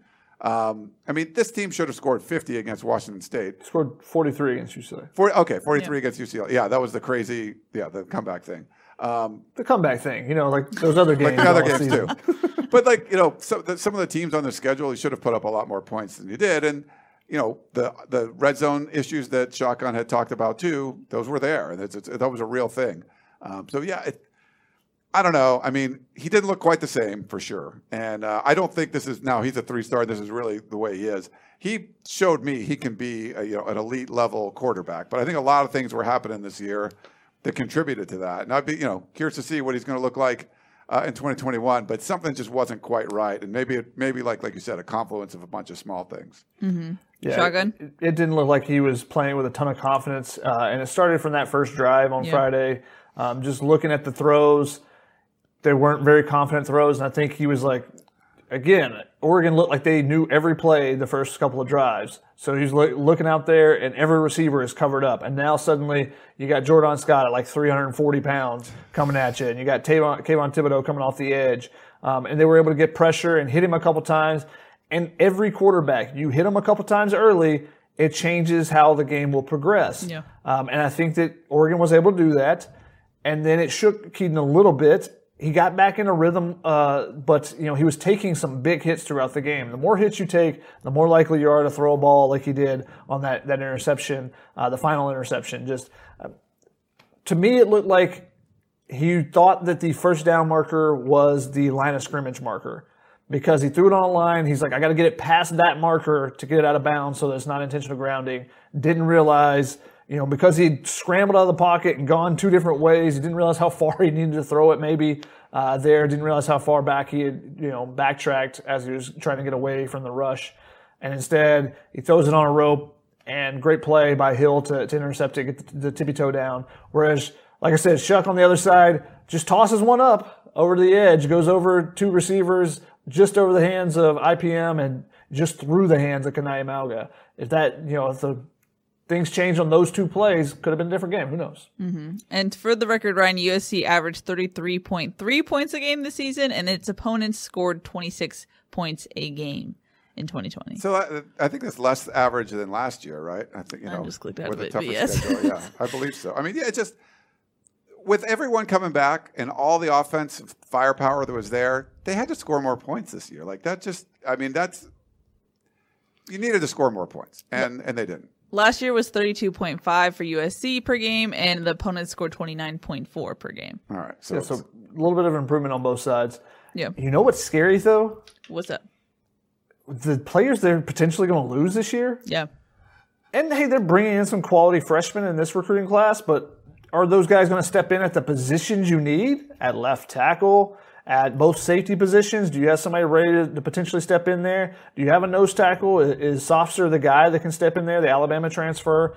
Uh, you're looking at some of these positions where they may lose players that decide to, to move on, and you go, whew, this, this was the year USC should have won exactly. with all the veterans they have on that defense, and now they're replacing the guys that we expected to be really good, Pali and Itiote, and, and you know the guys coming off the edges, Drake Jackson, and uh, you know this was the year they should have been really good. Yep. And it kind of felt like a disappointment coming into the year, like oh they may this this could be really bad for them if they miss out on having the opportunity to play this year when this was the year of the cycle, you know, because everything comes in cycles, uh, especially with the way they've recruited recently. It's going to be a cycle. So it's going to be a couple down years. Like Oregon was rebuilding this year and they beat you. What is it going to be next year when all their young guys are older and you've lost a lot of your veteran guys in that defense, particularly? That's a big question. Yeah. Yeah. That's why I'm saying the season's a failure because it was set up to win. You were set up to win this season. Yeah. And in that sense, that's it's, a, it's going to fair- be tougher to win next season than this season Yeah. for a lot of reasons, and then the personnel is going to be one of them. Yeah. Yep, that's a fair assessment, Ryan. Andrew on uh let's go into uh rapid fire, just FYI, Yeah. because it's eight eleven right now. Rapid Andrew fire. on YouTube says if SC can't win the Pac twelve without playing half their conference schedule, how will they ever win playing the full Pac twelve schedule? They'll eventually do it, but they'll do it with three losses. Yeah. Yeah, I mean, every other year, Clay Helton's tenure, they, the USC's had at least three losses. Um, this was the first one that wasn't the case, but only six games. And they won won one Pac-12 there. I mean, you can get into the Pac-12 championship game and beat somebody that's better than you potentially. It's not something that's really happened under Clay Helton a lot, but it's it's a possibility there. yeah, and the, the Rose Bowl year, they actually beat the winner of the North and the South that year, Colorado and Washington. So that was they, that, that's their Didn't year didn't play in the. Pac-12 championship. Didn't play, but they had beat in Yeah. the regular season both division winners, which was weird. Mark on YouTube said Talanoa said this week that they've been having lighter practices recently, and again we saw countless missed tackles. Is it clear by now that Helton will never learn from his mistakes? We had heard a little bit of that, like they might have backed off this week, and you know, like Shotgun said, with the three games in 13 days. But at this point, I mean, I, I would if that's what really happened, I would dis- disagree with that decision. Like you, if you're going to play, you got to practice like you mean it, not we're going to back off. And it, sound, it looks like they backed off. Well, the problem is I don't think that there's been lessons learned about how to manage bodies while also not dropping off in production once you get to the game. I think Yeah. Bowl games have proven that, you know, people saying, "Oh, he knows what's right for for our bodies. He's giving us rest." And then they come out really flat. Yeah. And so you have to question is that something that played into this as well? Yep. I don't think they've really mastered the whole like veteran day off. Yeah. Like certain guys get a day off, not the entire team needs to not practice hard. Yeah. Yeah. Um, Jasper Smith says was wasn't Helton in charge of the discipline penalties coming into this season? Just checking because it seemed that they had the same bonehead penalties as compared to prior years. Yeah, but- Technically, that was last year that he was going to take over that. Right. So you assume he still is, but they were. I think they were last in penalties in the Pac-12. There was a meme that was going around. People were tweeting it out like constantly. So yes, the the, the irony there. After he talks about you know they want to run the ball for 170 yards a game, they don't. After he talks about penalties and turnovers are going to be my department, and then they stink afterwards. Yes, there's you can see the irony there. Keely and I have said that they have been able to identify issues. Correcting them has been a different Yes. problem. Um, Jasper Smith says looking ahead to next season, who's going to start at left tackle? I'm going to guess Courtland Ford will be the guy. I think they like Ford, man, you know, Monheim and stuff, but I, I think Ford's going to probably end up being there unless they get a transfer, and they'll probably be on the market for a transfer. I would. I think that's the on the roster right now. I think that's your best guess. I would have said Liam Jimmons. You know, coming in this year, I was really high on him, but he has not played very well this season. Yeah. Oh, David on YouTube says, "How will the loss against Oregon affect recruiting?" not much right now, but you know, down- the whole take back the West thing, when you were talking about hyping things up, like I don't think you can use that hashtag anymore. so, I yeah, I don't think it's going to help. I mean, you, you're trying to pass Oregon, who's been ahead of you the last couple of classes, and that's not. It's not doesn't matter for this class as much, but for you know 2022, I think it can be a thing. Yeah. Take back the West ne- next year. Yeah. It's a new new hashtag. Uh, Facebook, if you want to throw in some questions, uh, do that. I know you guys are, are chatty, but any questions, I'll be sure to try and read them. NorCal Trojan says, "Is there any chance USC moves on from Clay?" We've talked about that a zillion times. It's it's very slim chance, I think, at this point. Mark on YouTube said, Did USC ruin Drake Jackson by having him lose all that weight? He doesn't have the short area quickness to be a Nu- Nwosu, Uchenna Nwosu, like 245 pound outside linebacker. What made him great was his athleticism relative to his size. That's a tough question. You know, um, he didn't you know accomplish what he did last year. Obviously, it's a shorter season, but he had, did have some really big plays.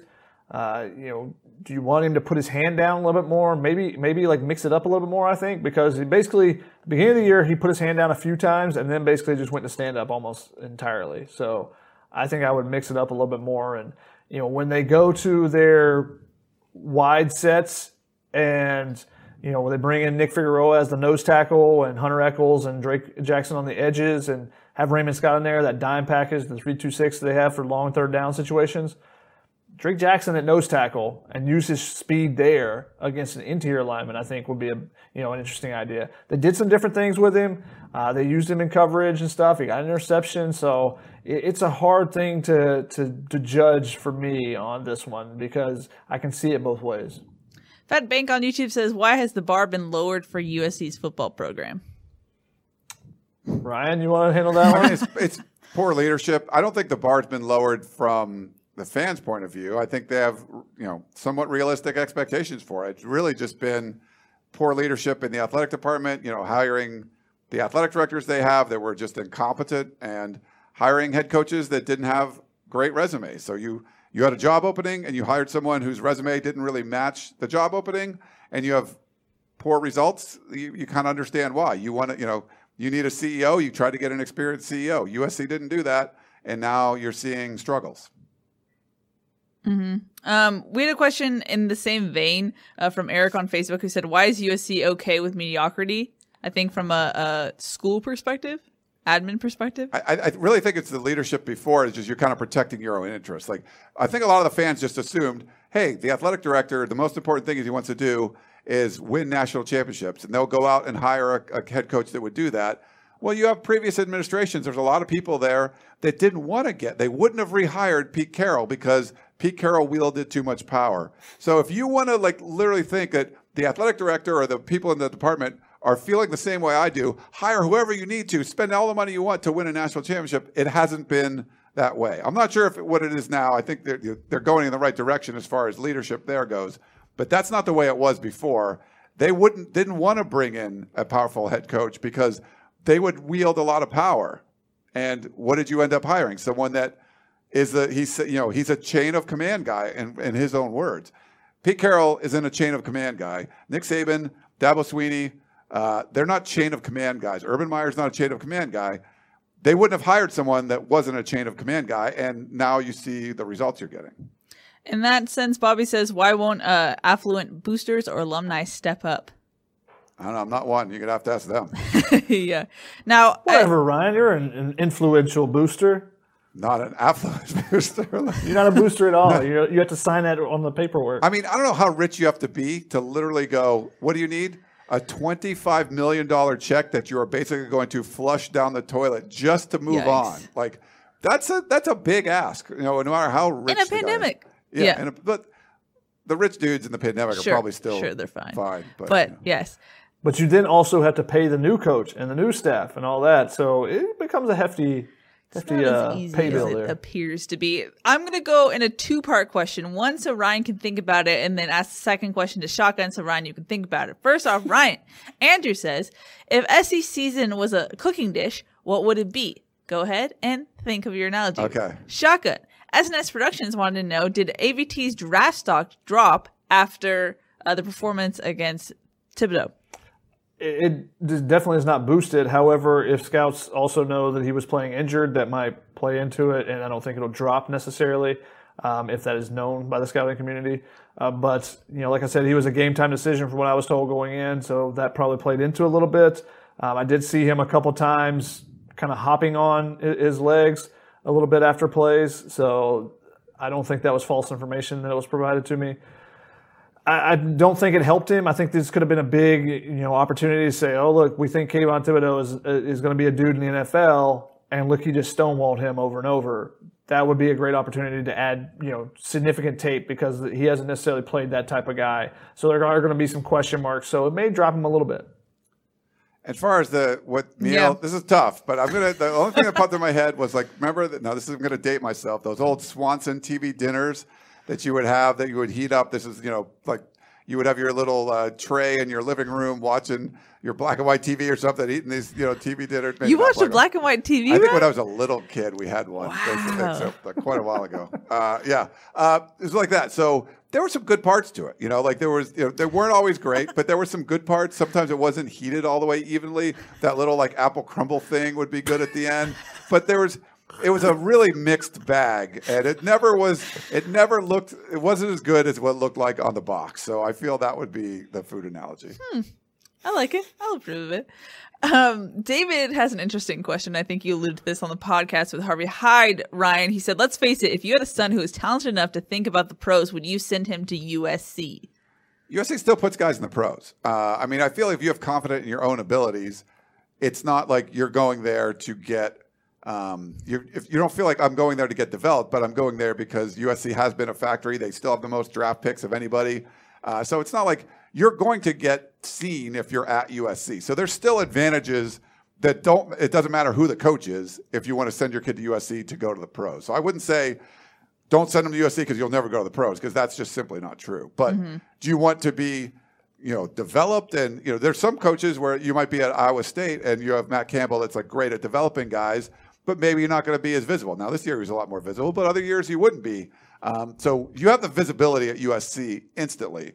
Are you going to get the development? And if that's what you want for your son, then that might not be the, the right place to go. Uh, depends on the position. Yeah, Who the position coach is? Yeah. short and sweet. Well, just the position, you know, and how well that position is being developed. If I have an offensive lineman, you know, probably not. Yeah. Yeah. USC Man 3 is uh, what's the best case scenario for USC in 2021? Can they be successful uh, with next year's squad and build some momentum, or would it make a difference uh, for them to play poorly and uh, heat Clay's seat up some more? Well, no one, the players aren't going to purposely tank No, if yeah, that's what he's suggesting. They don't have a long enough career to be purposely tanking. No. Yeah. The Jets won today. Like they, you know, they might not get Trevor Lawrence anymore. Yeah. Um, what was that about? but as far as like you It's a know, lot Rams. yeah, that's so weird. Sam Darnold got the win. That's you know. There you go. But yeah, there's no tanking from. Yeah, Yeah, there's- you're that's not a yeah. thing. Um, Ryan on YouTube said, We have four amazing running backs that any team in the country would love to have. With the lack of running game in this air raid offense, can we expect to see these guys start to transfer? I will say there have been rumbles. Yeah, That's what I will say. wouldn't be shocked. It would not be surprising. It would be my response to that. No, you wouldn't be like, oh my god, one of the running backs from the run game that couldn't run transferred. Uh, that you know, And particularly when it's expected that all four, you know, all four have eligibility remaining. So all four could come back. Now, if you see someone else transfer, you see someone go pro, then maybe you decide, all right, now I'm going to get the bulk of the carries or whatever. But um, having seen where none of them are like the star guy and there's no one that's like, okay, well, I'm going to step forward and become the star guy next year, then yeah, it wouldn't be surprising. NorCal Trojan on uh, Periscope says, My daughter is applying to the engineering school, and Helton is causing me concerns. She won't be teaching any of your classes. Uh, I've gone through the engineering school. She'll be fine. So don't worry about it. It's for Turby now. You can go check it out. There you go. Um, Jonathan on YouTube said, Should USC dread opening up 2021 against San, Ho- San Jose State now? Lol. They're ridiculous. But they're probably not going to have their coach because he's probably going to get hired. that's going to be the big question for Yeah. them. But yeah, they've definitely taken a step forward. You know, they had their most successful season ever. They did, yeah. Um, Beck says, "Is JT Daniels' success in a tougher conference uh, due to his own talent, or the fact that he was not put in a s- place to succeed at USC?" He wasn't put in a place. I, I mean, I said this a million times. Like everyone's just, the people that were harping on JT Daniels, were like he's terrible. Look what he did in 2018 is when he was supposed to be in high school. Like, yeah, he ran the gumbo offense for the half that we got to see him in the air raid. He looked great. The rest of the season, Kedon Slovis looked great. Matt Fink even looked great. I mean, it's just yeah, you put him in a good position. He wasn't put in a great position in 2018. There were so many USC fans that weren't having it. Now the same fans are like see, we made the wrong choice. I'm like, you hated him you know, before, so I don't get it. But no, you got to put him in a good spot. Kedon Slovis was put in a great spot. I mean, Graham Harrell, you can argue whatever. Like he has a fr- quarterback-friendly offense. It would have been better for JT Daniels if he got to run that. He didn't get to. Now you got to see him running. You know, uh, really revive that Georgia program. So yeah, that, I just feel bad because people badmouthed him so much, and it was more about what they were running versus who the quarterback was. Yeah, it wasn't Graham Harrell's fault, which is what the initial question uh, included. Yeah, I tried to spiffy it up a little bit there, shotgun. A hip hop lover John said Graham wants to run, Graham Harrell wants to run this air raid. Is there one game where we've seen the capability like the Big 12 or even the SEC? Where, uh, we have the elite wideouts, right? Where's the explosive plays? Where's the style points? Valid question. You got a quarter of it for Washington State. Um, You get quarters, but then when there's adjustments, there's you know it hasn't been a we have an answer every time. It's we got an answer for now. Oh, they made adjustments. Okay, it'll take a little bit of time. Graham Harrell makes some gr- really good adjustments in game, but sometimes it just feels like it takes a little bit of time. It doesn't feel like they're ahead of the other team all the time. And that's when you hear the coaches always talk, well, we saw something different, so it took a little, little bit of time to adjust to it. It doesn't feel like USC is constantly ahead of the opposition. It feels like they're reactionary. And that might just be this offense. Graham Harrell always talks about it. It's execution based. So basically, whatever the defense does, you know, they let the defense dictate what you're going to do. Okay, well, the defense was in two high, so we need to run the ball. The defense was in one high, so we threw the ball all the time, even though it was the fourth quarter. Um, and they had nine in the box, but it was one high. So we knew we had man and man on the outside. Well, Yeah. there's times when you need to dictate. Even is it this, can this offense ever dictate, or is it just a reactionary offense? And I think that's an issue with USC right now. That's part, a problem. That's why you need to be able to run the ball. You need to be able to dictate that. It didn't matter who. Oh, they had nine in the box. We still were able to run it. We pushed them out of the way. Now that's not happening with this offense. yeah. Antonio says, uh, do you think that sports are a low priority among Pac 12 universities, or do you think that leadership is incompetent? Pac 12 has a ton of top academic universities. Another good question. And, you know, I, I think that you look at it and is, is- you start wondering is like, is the Pac 12 going the way of the Ivy League, where they're just de emphasizing sports and, you know, what's important is the academics? You know, a lot of the Pac 12 schools want to be the Ivy League of the West, but then you look at other sports and, you know, outside of the big money makers, and even in basketball, you know, they're, there are efforts made to to be really successful. But all the other sports, all the schools make really big efforts to be really successful. Baseball and uh, you know all the women's sports and stuff like that. That's why, that's why it's the conference champions because there's so many championships won here. It's just the football one that still is puzzling right now. Yeah. USC Man 3 said, hey, it didn't mean tanking, but so this team is less talented in 2021. It's It will be a less talented team in 2021. I think the odds of winning the Pac 12 championship in 2021 will be significantly less than they were in 2020. Because I think, you know, pandemic, all that stuff aside, I don't think USC is going to be as talented, and they typically rely on out talented people. I think the way you could put it is the adhesive that is the band aid of talent over some of the mistakes will be less sticky in further seasons. That's a good answer. I like it. Well, thank you. Uh, Super OC Home said, What happened on the first interception? Was TV, Tyler Vaughn's out muscled, or a flutter pass? Um, I, it didn't seem like a flutter pass to me. I don't know what you guys thought, but it didn't seem like Slovis. eh, He didn't step into his throw. He stepped forward and threw towards his right. So I I feel like he just didn't. You know, if he moves his feet, and maybe that's because the pocket was being pushed on him a little bit. Uh, but if he turns his shoulders and throws it outside, it just was the accuracy wasn't there. I mean, the placement of the ball. Um, some people said it was pass interference, but I think that was just regular hand fighting. He just he should have thrown it way more outside, and he threw it way too inside. We have two more callers on the line. so Whoa, gonna- really? Yeah, so I'm going to get to them. It's oh, it's 8:30. Hello. Let's wrap it up. Yeah, we got to wrap it up. Sorry, guys. Uh, first off, let's go to, I believe, Rob from Santa Cruz. Hello, you're live on television. What's your question for the team? Uh, no question. Uh, I just want to say I'm a an old time follower of the Trojans. Back in the days of Jon Arnett, that gives away my age. But I just want to comment that uh, Oregon was darn lucky that number 29 was not playing. And I think if he was playing, they would have beaten Oregon. And that's my comment. Thanks, Thanks. Ron.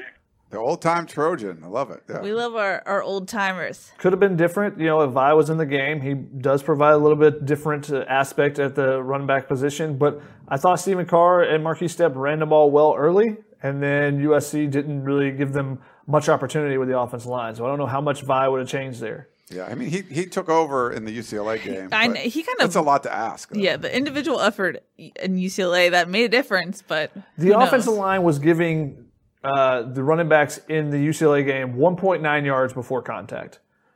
Like I said, in this game there were 25 carries and there were seven yards total after before contact.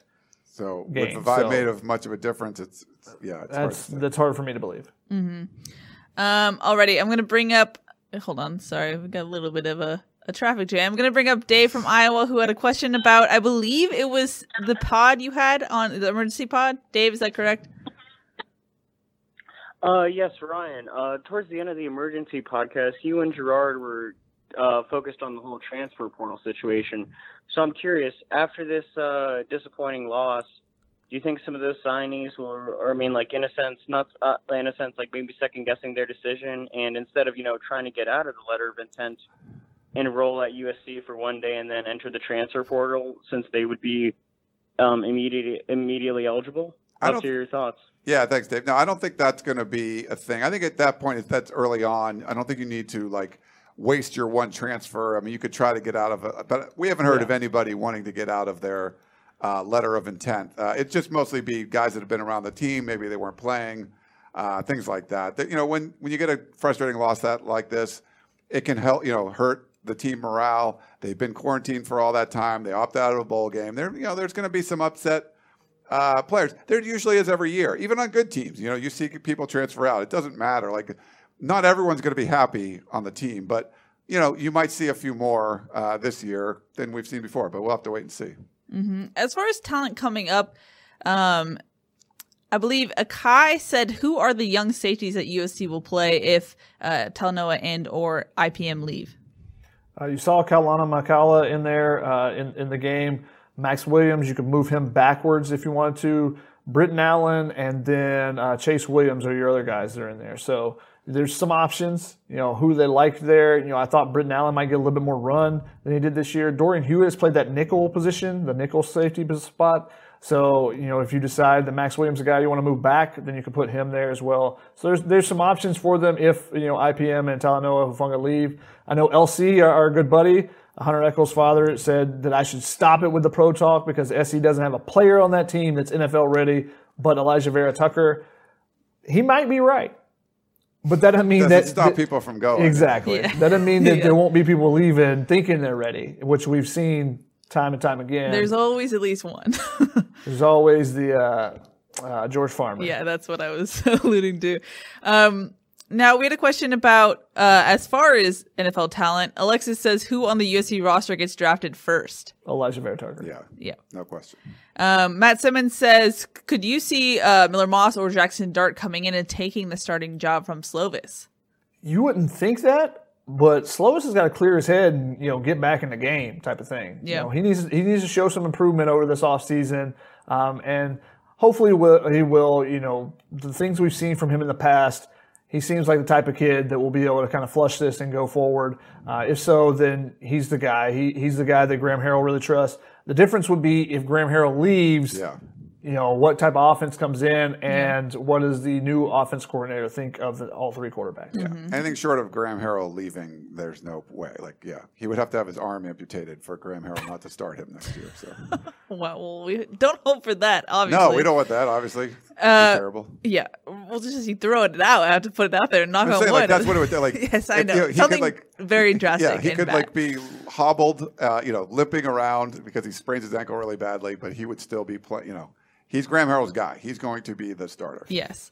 Ruben says, uh, how does the, the lack of an efficient running game affect recruiting among top tier talent? We used to be running back you, now not so much. I mean, really, really good running backs want to go somewhere where you're going to carry the ball more than, you know, six times a game, which has happened, you know, for USC with individual backs. Now, if you're running the ball and your running backs get 15 carries, your primary guy, then I think you can still recruit at that. But you need to be able to run the ball and you need to show the running backs Um, that you're going to move, they're going to have some holes to run through as an offensive line. And some offensive linemen, you know, are better at run blocking and therefore prefer to go to a system where they're going to run block more. So you may can lose out on some offensive linemen in that way as well. I mean, I had a, someone pointed out on Twitter like LSU's running the air raid. They ran the air raid basically last year. You know, that's what's going on. Like USC can do it, and I'm like, yeah. But last year they had what Edwards-Helaire ran for over 1,400 yards. He had like 200 something carries. Like they ran the football too. I mean, look what Najee Harris is doing with that's a Alabama offense that could throw the ball every down if they wanted to, and they still have you know stud running backs that are running the football.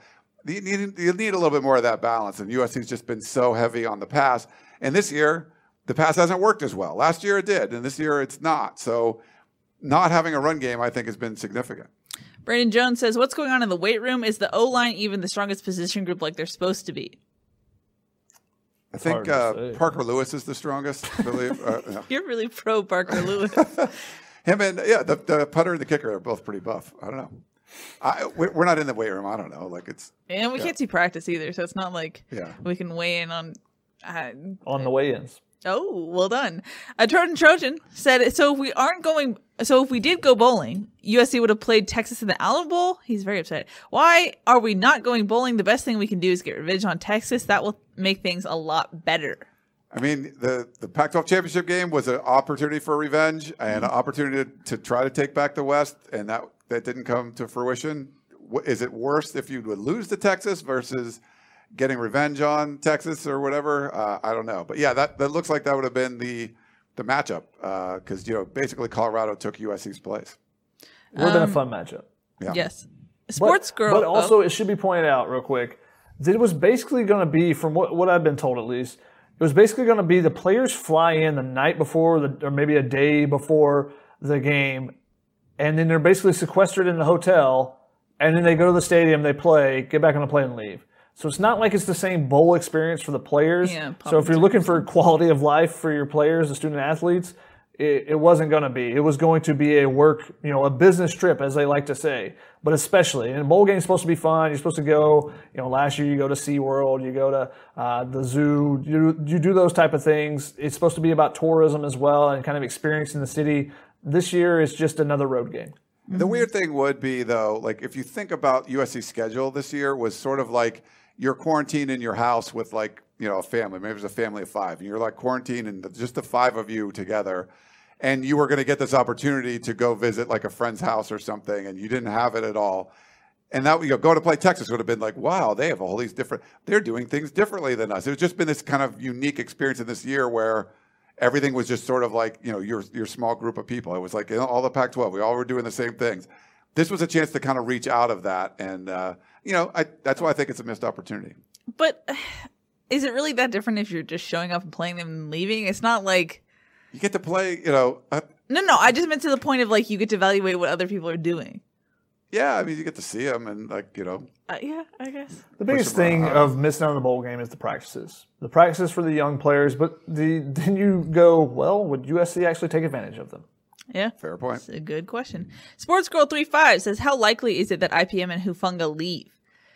Shoddy, Eagle Eye Shoddy, as we were setting up for instant analysis, noticed two Trojan players uh, standing underneath the goalpost in the end zone, and it happened to be Talanoa Hufanga and Isaiah Pola-Mao. And it looked very similar to me to when Adoree Jackson kind of took a lap around the Coliseum during his la- after his last game. He was going to declare after that. It seemed very much like we're taking it in for one last time. Whether or not that was one of them taking it in or both taking it in, it definitely looked like that. Chuck, and I know you want to jump in here. Yeah, I mean, we saw them down there and could recognize them by the hair, you know, even though they're a long away. But they spent a good 10 minutes probably that we noticed them that they were down there yep. just just chatting while the you know the field crew was working on the field and stuff um, so it did seem like they were you know having a heart to heart and you know with your buddy type of thing and maybe they were even discussing whether or not they should leave or stay uh, but they, when they were getting to the tunnel, they shared a hug, and it was pretty, you know, uh, yeah. uh, you know, a long hug. Um, so that leads me to believe that somebody is gone. I don't know if it's one, I don't know if it's both, but yep. somebody is going to be gone. That that pairing will be not be back for USC next year. Yeah. Now that's completely reading into a situation, but Huggate. Hug, no, I hate, I hate anything with gates. That's why I said it. um, but you know that's completely reading into a situation. But Talanoa Hufanga has made so many plays this year that he has caught people's eye at least. Now, does that mean that scouts love him? Don't know. He's still a guy that's kind of a tweener. Don't know exactly what position you play him at the next level. Uh, one last question from me. Actually, two. I lied. Uh, Brandon Jones says, "How is Kyle Ford's uh, doing with his recovery?" Seems like he's doing really well Yeah. from the videos he's been posting and stuff. You Good know, to he's see. up running full speed on the uh, treadmill and stuff, up over you know 18, 20 miles an hour, whatever it is that, that he runs. Uh, so positive sign there. Looking forward to seeing him back on the field. He's a guy that's been putting in a lot of work this season. hmm And then a question we've gotten from multiple people, but it comes from Andrew. Do we get tunnel vision every Sunday moving forward? What is the schedule like going forward? Sunday away. Yeah, so no more Wednesday shows. I think. I think we'll. If you guys are cool with it, we'll stick with uh, stick with Sunday shows. Okay, but we'll be taking a, a holiday hiatus. I think we're gonna take a holiday hi- hiatus. Yeah, There- And, uh, there's nothing to cover week. We'll see about those NFL playoff games coming up on Sundays. Oh, true. We'll see. Look out for Twitter. We'll let you know. Yeah. This is a, a decision on the fly, but we like like Ryan said and what Shotgun said earlier too. It's like a cliff. We were heading in the signing day, Pac-12 championship, maybe Fiesta Bowl. Season's over. It was like Yeah. zoom zoom. So we're still getting our bearings too. So so It dropped off. Yeah, this will probably be the last one of the year. I'm guessing we're not going to do one until the, and then we'll kind of reset and figure out Yeah. where we go from there. signing day number two, uh, American Bowl, when people announce where they're going. There will be things to talk about. Don't worry about that. But since it is the end of a season, which is weird to say, thank you all for watching uh, throughout every week. We love talking to you guys. We love breaking things down. Uh, having your engagement on the shows makes it really fun. And we love talking to you guys, whether it's by phone or by comments. Y'all are great and funny, and, and we love uh, in, interacting with you. So thanks for watching. And guys, any final thoughts before we wrap it up? No, yeah. Thank you to everyone. It's been a weird, wacky, you know, year Yeah. that we, you know, we didn't know what was going on half the time. We're pretty lucky that we've got to cover the games we did. It did end a lot quicker than we thought, but thanks for sticking with us. We had, you know, over 500 people, I think, watching live uh, tonight. So that's awesome. Thanks so much. We'll keep it going through the off season and answer questions. Who knows? Maybe there's going to be some big news. I don't know. We'll see. Um, it's USC football. Just it's always going to be something. There's going to be some drop, you know, drop everything story that happens and uh, transfers, whatever it is. Guys transferring in, out. Who knows? But we'll be here uh, covering it all. Make sure you check out USCFootball.com and, and watch us right here on Tunnel Vision. So thank you for that. Yep. Shoddy? yeah, it's gonna it's gonna be an interesting off season to see what USC does. Um, are they gonna make any changes to try to progress, or are they okay with being where they're at? That's the big question. Um, when our next show is to be TBD, maybe there's some breaking news that forces us to have a show, Yeah. or maybe just when we get to talk to Helton again because USC canceled him speaking to us tonight, like he normally would after a game. So Yeah. we'll see uh, if we have to wait till signing day to talk to him, or if we get to talk to him before then. Yep. Alrighty. Happy holidays, everyone. Be safe. Be merry. Uh, we'll see you, I guess, in 2021 unless something happens. But that's going to wrap it up for Tunnel Vision. That's Shotgun. That's Ryan. I'm Keely. We'll see y'all next time. Bye.